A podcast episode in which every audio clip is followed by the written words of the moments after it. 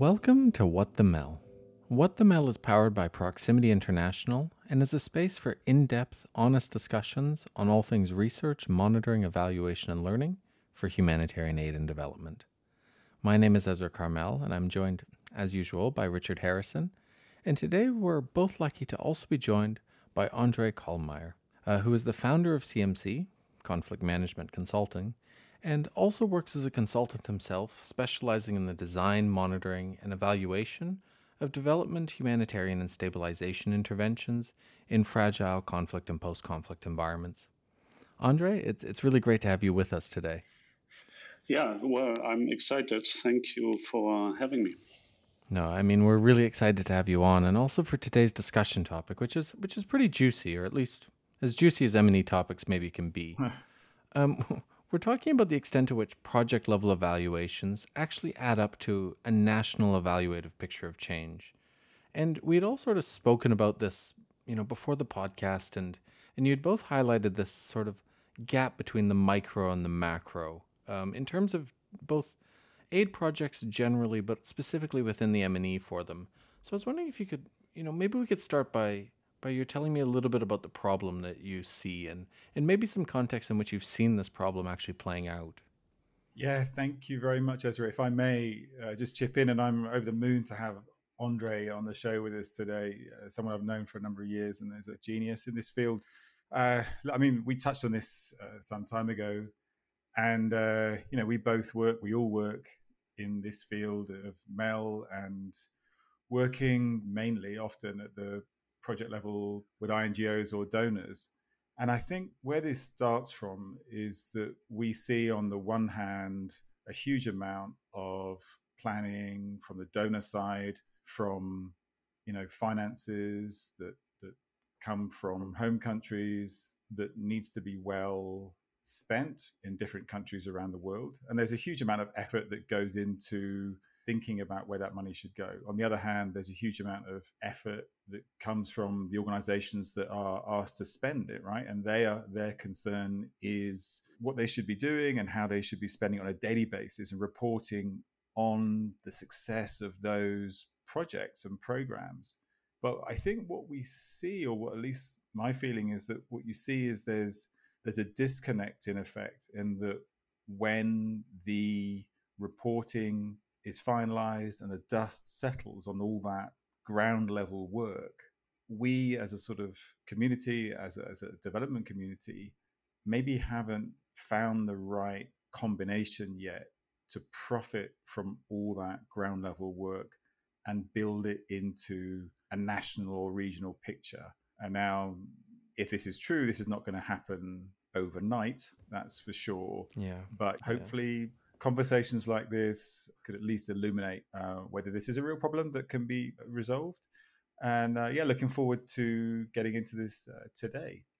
Um, yeah, well, thanks, Richard, and um, thanks to both of you. Um, I really like this format, and when you asked me if I could join, I, I, immediately said yes because I think we need this kind of discussion between people working in that field, and so yeah, I'm very happy to be here. Now about this topic, yeah, it's not it's not an easy one. I think monitoring, evaluation, learning kind of follows the engagement of donors in different countries, and, and there's different attention to different conflicts on this planet. There's different peace building contexts, and some some conflicts get get a lot of attention, get a lot of funding. Others yeah. get yeah. get less attention. It's kind of a, a separate question I always have, but I'm I'm from a monitoring, evaluation, learning perspective. I'm not exactly sure what is the, the easier context, working in a country that gets a lot of attention, a lot of funding, or one that is a bit of um, you know, neglected right. or, or frozen conflict. But when we had a discussion before our call today, one example we discussed is, is Afghanistan because it's a country we, we all have worked in and we've seen different developments and projects and donors and governments engaging in Afghanistan. And um, I've been myself a number of times looking at different types of projects of different donors in the field of promoting good governance, promoting um, stabilization, um, winning hearts and minds, and, and all the um, the different types of right. Peace building and stabilization approaches that many Western governments and, and the UN were funding in the past. Now, Afghanistan is a difficult case because the current quite dramatic political changes throw a lot of the, the engagement in, into question. And it's very easy for people to say, well, the final outcome is, is what we're seeing now takeover of, of a Taliban government. And then it was all a failure. But I guess it's it's a bit more complicated in um, in, your, in reality. And when you when you zoom in, but one thing I often notice when I worked in Afghanistan, so I evaluated uh, projects funded by European Union, by the German government, by the UN, and sort of was kind of around 2010, 2011, 12 was really the point in time when a lot of money was invested in trying to stabilize the country. There were different objectives and national action plans and national strategies, but there, there was a time when there were a lot of individual projects by a lot of organizations, right. so bilateral donors, uh, UN agencies, regional organizations, all the donors you, you, you can find in the field of peace building. And um, I, I've seen some of the projects that they, they all had good intentions and they wanted to address specific issues that had, had been identified that uh, were relevant for peace building. And I've looked at other evaluation reports and the overall picture was, was quite a positive one. So you could see a lot of evaluation reports saying, well, you know, there are some things you could improve, but overall the project was quite successful and, and reached, uh, it had an impact and reached the objectives. And uh, at the same time, the, it felt like there was um, a bit of a disconnect to the overall situation in the country. So a lot of people working in in, in Afghanistan, uh, many people became quite quite cynical because there right. was this feeling of we're not making progress, we're not really achieving what we said, like on the highest level we want to achieve for that country. And and I always felt there was a yeah a certain disconnect between um, the project level evaluations and the overall situation in in that country, and I felt like I I was not the only one who, yeah. who felt like that. Yeah, no, that's that's really interesting, Andre. And I, I mean, I would love to hear about other experiences you've had with this dynamic, and you know, maybe you could even speak to the first time that you you saw this sort of disconnect playing out in a project you were involved with. So the first time I I saw that this problem that uh, local level individual projects don't add up to overall peace and, and development in the country. The first time I saw that um, in my work life was in uh, around November 2012 in South Sudan. I was in, in summer 2012, I was doing um, an evaluation in South Sudan for a UN agency that had been funding peace building all over the country. Right. And uh, we actually had a very, very positive impression during the evaluation. We we got a lot of evidence that um, you know everything this project set out to do, both on the, the national level in in um, in Juba and also on a, on a decentralized level uh, Uh, everything this project tried to address and achieve and, and the conflict analysis it was based on and how relevant the project was and how much it was like, targeting the relevant conflict drivers that were identified in an initial uh, baseline analysis. So um, all of this was working very well and we had a very good impression. We, we wrote um, probably one of the most positive evaluation reports I've ever produced because there was a lot of evidence that everything everything the UN had done worked quite well. And we submitted this report around um, October 2012.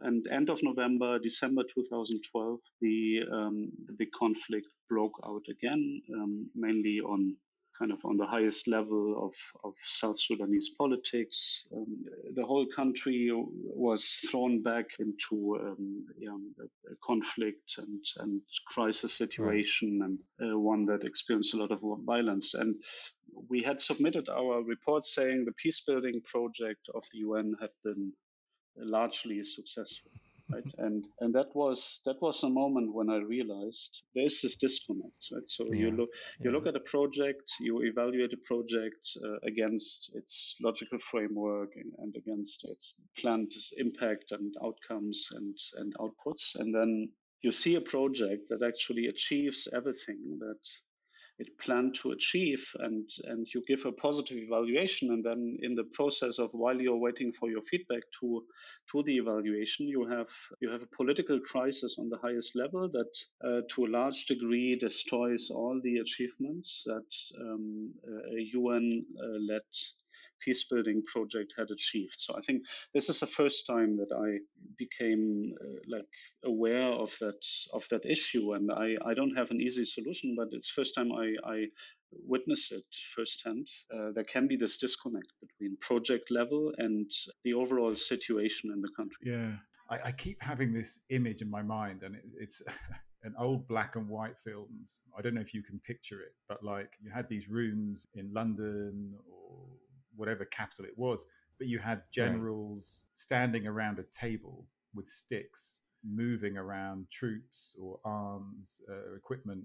And there we saw a depiction of humans coming together to organize a crisis immediately, directly, coherently. And, you know, I think that for me, the macro side of things, not yet really tried how how I would expect it to be may look like some form of tangible, concrete, higher level of direct coordination yeah. on, on an yeah. ongoing, dynamic basis.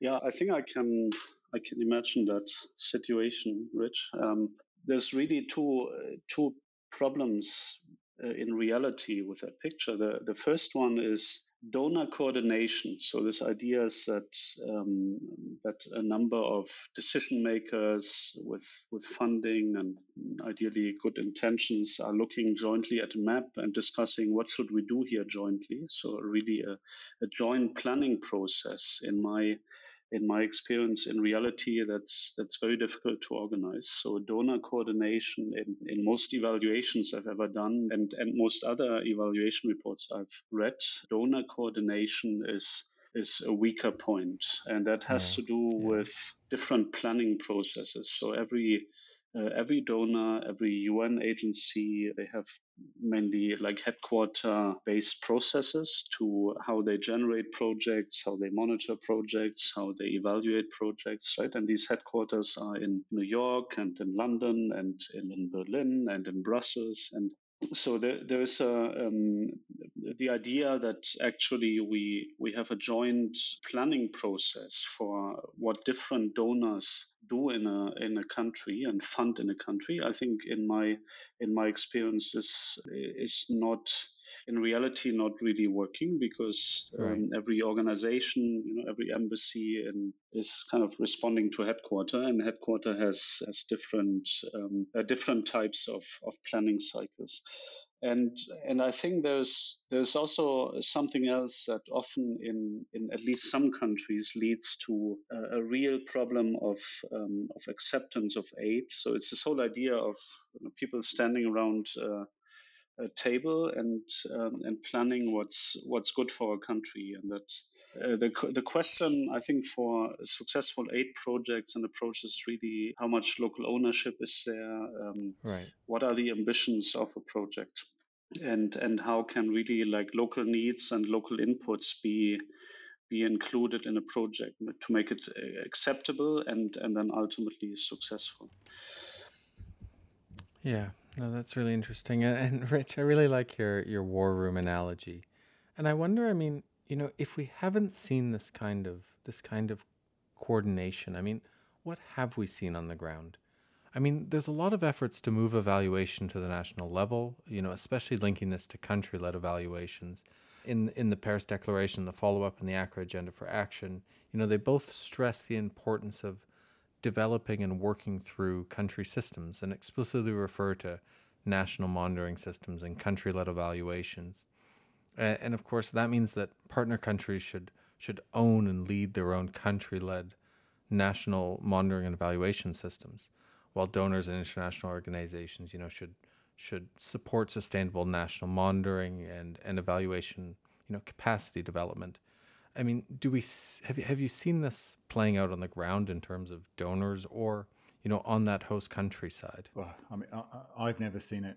I mean, I don't know if it's because I'm too oriented to, to certain geographies or too much on the conflict side. I, I, could imagine it would be more likely to be happening on the, the pure development side. But for me, never. Uh, Andre? Um, I I have the same experience. I think the, the, the type of projects that I'm looking at, there's always this question first: Is this is this uh, funding spent according to OECD criteria? And um, I think in this field of stabilization, I, I think most governments um, have you know they try to spend aid money according to DAC criteria, but there's there's a certain proportion that's not spent according to DAC criteria, and that's especially relevant in, in fragile uh, states and, and conflict contexts. And then and then uh, even this idea that you know, the way that money is, st- is, spent should be aligned to um, OECD principles just just doesn't apply.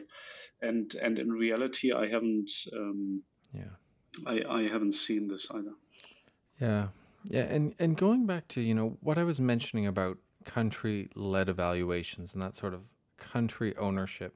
Have you have you ever seen a situation where a host government is is playing a key role in actively coordinating donor agendas and and you know monitoring and evaluation activities? no, no. I mean, I um, there are some governments um, that issue national development strategies, and right. and those strategies are really like uh, nationally driven. Right. So there are situations where even a national development strategy uh, seems to be almost like imposed on a country because it's needed so the, the you know the, the multilateral institutions and bilateral donors can spend their money uh, so they need to make an alignment to a national development strategy and be able to quote like okay article 2 says education and and then they also fund the the writing of the national development strategies but i've seen i've seen some genuine examples where where governments um, really were in charge of developing national development strategies and and then they asked for the monitoring mechanisms. Yeah. We've yeah. worked in a project uh, developing indicators for the national development uh, strategy of the Kurdish region in Iraq, for example. And that was a process very much driven by, by the local government. And it felt like something that was genuine and something they really wanted. And they also want to make progress and they also want to show the progress to donors. Yeah. So that that's an example was was very powerful for me there are situations when governments come together, populations come together, and and they really want to develop their their country and they also want international support and they want to be like serious about this topic of monitoring and evaluation. So i've, I've seen a few examples um, where um, governments uh, wanted to uh, really be accountable. So they, they put forward an idea of how we want to develop, and then they left it to, to externals um, and consultants like us to really monitor the progress against the national development plan. Right. And I've seen that in, in a number of countries and contexts, but it's a kind of minority of the projects I, I have worked on. But I think there's there's potential that in, in some situations people genuinely want this progress and want like external um, monitoring evaluation learning support from from donors yeah yeah that's really interesting and and maybe turning towards solutions a little, I I wonder if there's anything specifically on on the MEL side that can be done. You know, maybe tools or methods to ensure better data or better coordination or you know better contextual understanding. You know, what can what can M&E practitioners do? Well, for, for, for me, it's not difficult to imagine ways to cohere. Uh, as ever, probably it comes down to money. I mean, right. the, the point that amuses me the most is questionnaires, scales, and the ability to merge data. So every time an, an M&E officer sits down an INGO to go ahead and, and survey some hundreds of people in this village or that community or this region, they understandably open up their laptop and start typing you know what they feel is a good survey and yeah. they'll use different question structures they'll use um, you know different numbers of codes on a, on a, on, on a Likert scale or whatever. If we had a situation where when that person or any of us sits down to write a survey tool, if we had this idea, this spark in our minds, which was, oh yes, let me try and use five or ten, you know, standardized questions, right, or at least the scale, then you can begin to imagine a world in which that data could then be shared, or certain data could be shared. I'm not talking about everyone using the same questionnaires. That would be ridiculous and would never work. But yeah. it feels maybe not sustainable. It feels to me like there's an area worth exploring. For me to start improving a system, you need to look at the the grassroots, the the basic um, working level. And for me, yeah, I, I think one opportunity is to is is to consider whether we as a sort of INGO community can liaise at, at that level. I, it, it reminds me of other systems that function well and provide insights. Look at Amazon ratings, look at TripAdvisor ratings. You know, um, that only works because everyone has been drawn towards scoring stuff on a similar basis. Right. I mean, it's super simplified, right? But if if Amazon didn't have uh, a five point scale that was super consistent, you wouldn't have this new paradigm of of trusting what to buy or where to go on holiday with TripAdvisor. So that's one option, but there are many.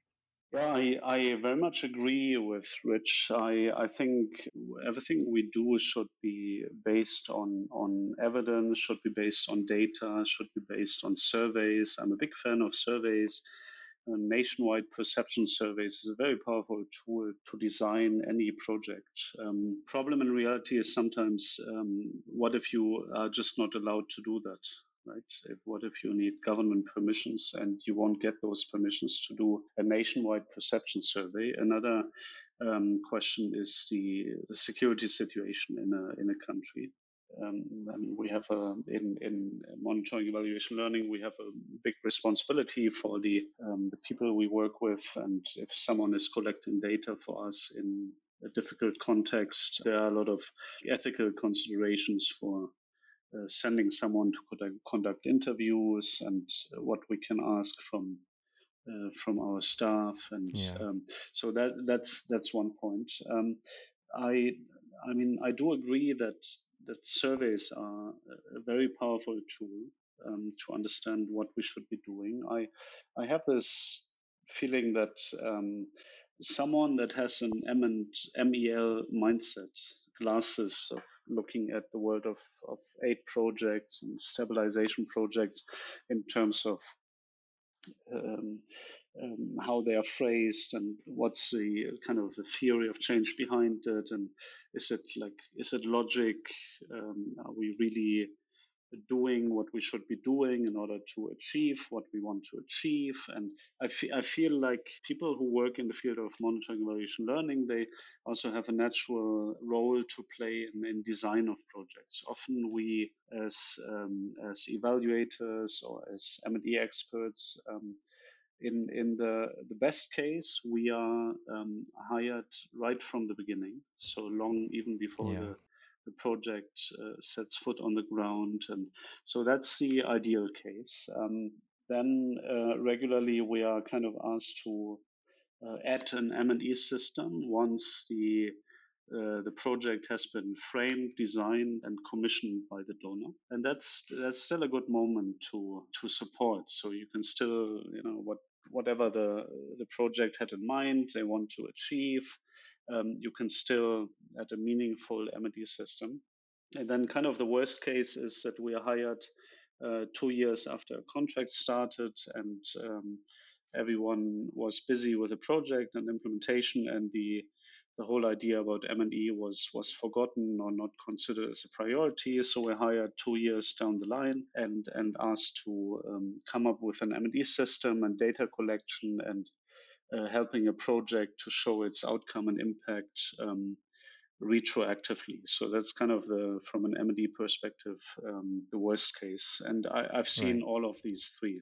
um, I, I like to think of people working on, on MEL as kind of you know anthropologists who are trying to to understand the uh, situation from from a very very local perspective. And i think uh, the work we try to do is very much how to um, trying to understand how how people look at the world and how to translate this actually into into MEL tools which need to respond to uh, quality criteria of, of headquarters. And I've experienced situations where this went very well, and I've experienced situations when this became a, a, very theoretical academic exercise. I mean, one we we talked about Afghanistan earlier. I've I've been involved in projects that had um, uh, as an explicit aim to win hearts and minds of Afghan, which was one of those catchwords of what we want to achieve in Afghanistan. And then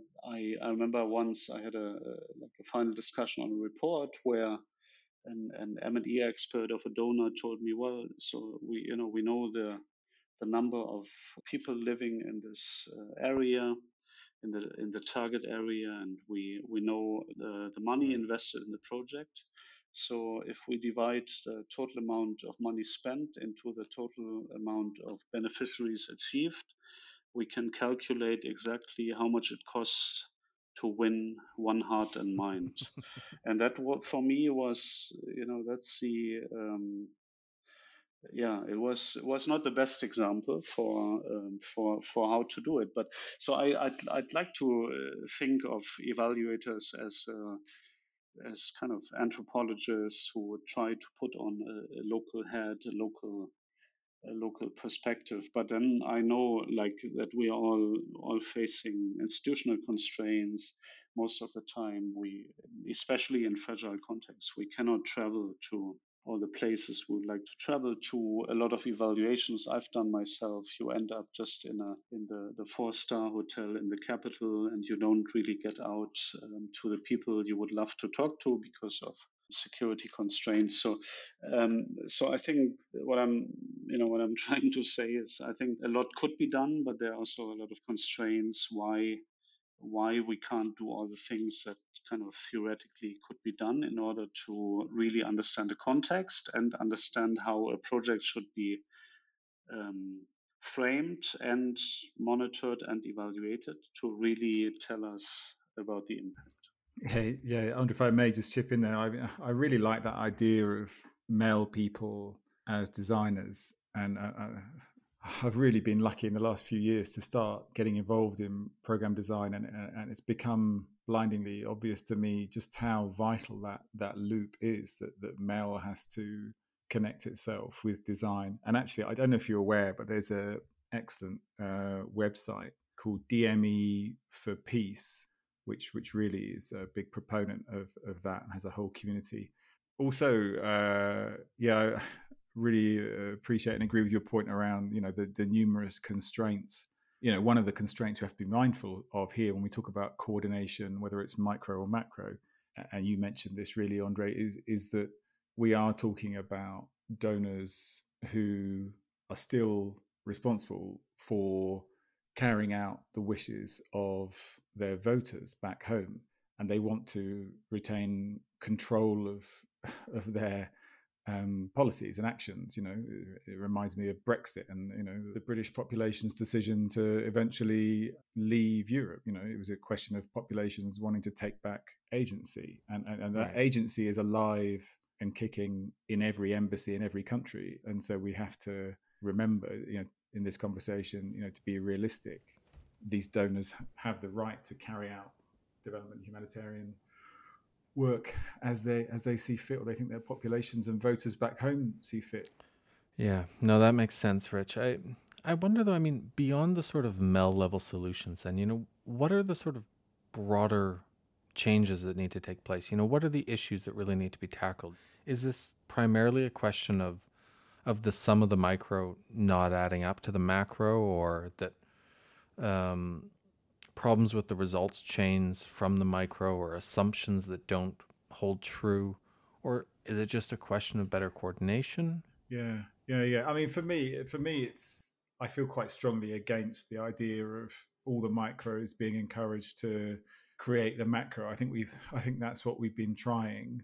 And I, I think that the older I get, the more I the more I believe that I try and believe that people are good people. and I also believe that people are selfish people. Like we're all going to be selfish. And I feel like, I mean, I'm being a bit playful there, but I, what I mean is at the project level, at the ground level, why would an underfunded NGO or INGO, how could it possibly afford to contribute yeah. upwards towards a bigger picture? You know, recently I was in West Africa thinking of, with a donor about whether we could invest funds in in having a team visit INGOs to to physically collect their data to share it with others in, in, in a shared system. You know, I think it's unrealistic for me to believe that these the implementers are going to have the resource to build a bigger picture. I hope and believe that, that, that there will be more movement on the the macro side, I think it's worth remembering. You know, I think if the UN, if a UN person were here or an INGO country director were here, they, they would remind us that there is a lot going on. We haven't touched on it too much today, but like OCHA has a role in emergency humanitarian coordination.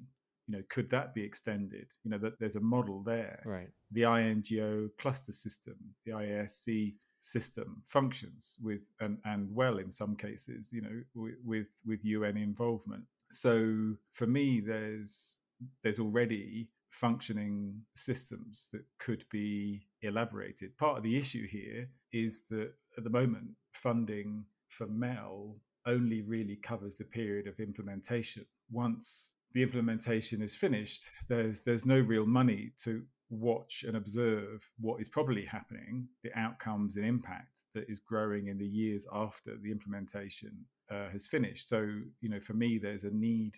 If I would love to see somebody pilot this, but if we could put some money in a bank account or a UN structure that would allow us to have sight of the effect of the work years after it had finished, that would be very interesting. Right. I think it's time to try something new beyond the individual uh, components. I uh, I had some years in the private sector, uh, maybe a decade, and and sometimes I, when I'm thinking about this subject, my my brain starts wondering about how the private sector, just as an example of a different animal, right, would would approach this, and the conclusion of that thought is about specialization. So you think about a factory and how maybe a car moves down the factory line. Everyone on that line has a specific role and, and you know and the, and the story of the refinement of manufacturing and production is, is one of specialization. Maybe this is a, a, a ridiculous metaphor but i think if the private sector was asked to redesign aid i would not be astonished if they focused on specialization. And if you bring that idea to uh, to sort of tangible fruition I think you would then see donors work differently with a with a reasonable balance maybe of control and alignment which would look like agreements to take on certain chunks of the development and humanitarian spectrum of problems in, in a given region.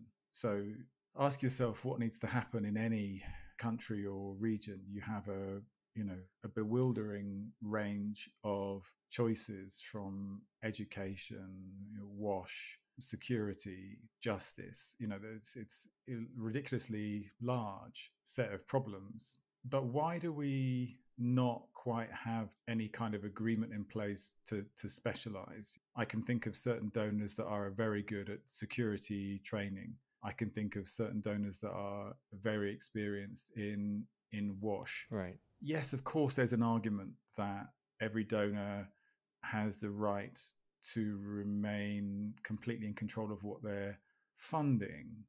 But I think that if we dared to look like, if we want to be a really coherent team, do we need to divide up things a little bit? You know, I just wonder if we start to divide up responsibility for, for outputs, let's say, with countries or donors leading certain outputs in the collaborative nation or regional theory of change so that e- each donor can be held to account for and take pride in success if they get there.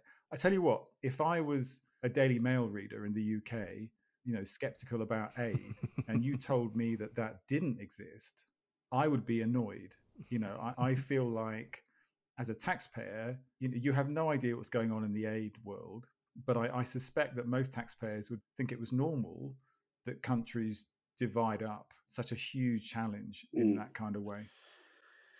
Yeah, I agree. I think if development aid is something that needs to be sold to the domestic audience that's paying for it, I think it's it's very difficult um, to explain how spending money in um, in developing contexts uh, is more successful than spending it domestically. And I think in, um, in, in, a number of countries, there's a very similar uh, discussion going on. And it's difficult to justify. And there is something that, from an M&E perspective, doesn't match up. It's this idea of um, the idea that if we just allocate a certain amount of money to a developing problem, um, will fix the problem. That's that's just not the case. You know, it it might be the case if the project understood the local context, if it's based on a serious baseline study, if it's based on a, a, serious conflict analysis, if it's based on local needs and, and a survey of what people tell you uh, you should focus on, there, there's a chance that a project will really address those problems. But uh, in reality, there's many, many constraints to that. And that's where like the political idea of allocating money to a problem and and solving that problem just just don't match. And uh, and I think that's something very difficult if you are a politician to explain to the public. Right. I think a lot of uh, countries will now engage in kind of soul searching exercise about Afghanistan and what happened and what did we achieve and we achieve anything and how much money do we spend. But I think it's a, it's a good example of what aid can achieve and what aid cannot achieve. And ultimately, at least um, when you look at governments and bilateral aid, uh, aid is uh, a foreign policy tool. I mean, there's a lot of discussions before elections in democratic countries whether aid and, and foreign policy should be merged. Uh, the UK has taken its decision, but there's in every every other European country there there are debates about this, and and some people say aid should just be about helping people, and and foreign policy is is pursuing your national interests. Um, and and then there's people who say, well, it's more or less the same. And I'm I'm not sure, but uh, monitoring evaluation has to measure projects against what they were like set out to to achieve, and and I think that's kind of the the operational level we're looking at, and uh, it's it's difficult to to do it. And it's also difficult to acknowledge the political context that projects are implemented in, at the same time measuring projects against what they set out to do in a, a logical framework, results framework, business case. Yeah. Well, that's probably a slightly depressing note to leave things on, but I think probably also, you know, a good place for us to leave mm-hmm. our discussion today. So, so Andre, thank you so much for joining us. It's it's really been great to talk to you. You know, super interesting conversation. Yeah, I want to thank Andre as well. It's been super interesting, super useful to, to discuss this. I you know, I think it was inevitable that we were not going to feel that we could crack the code of having any sort of major solution. I think we've touched on a, a, a number of really interesting possible solutions. And uh, yeah, I, I, hope we can get there. You know, I, I, I think something will happen uh, in in the future. I think there's, um, yeah, I'm just uh, and, hopeful that this conversation just becomes one of of many that will, um, you know, help nudge the development humanitarian community towards a, a slightly more coherent uh, future. Yeah, well, thank you very much um, for for this opportunity. I enjoyed talking to you, and uh, I look forward to um, the the the future discussions you're going to organize and and listening to them. Yeah, no, thanks again, and and and thank you also to everyone that listened in. We'll be back soon with another episode of What the MEL.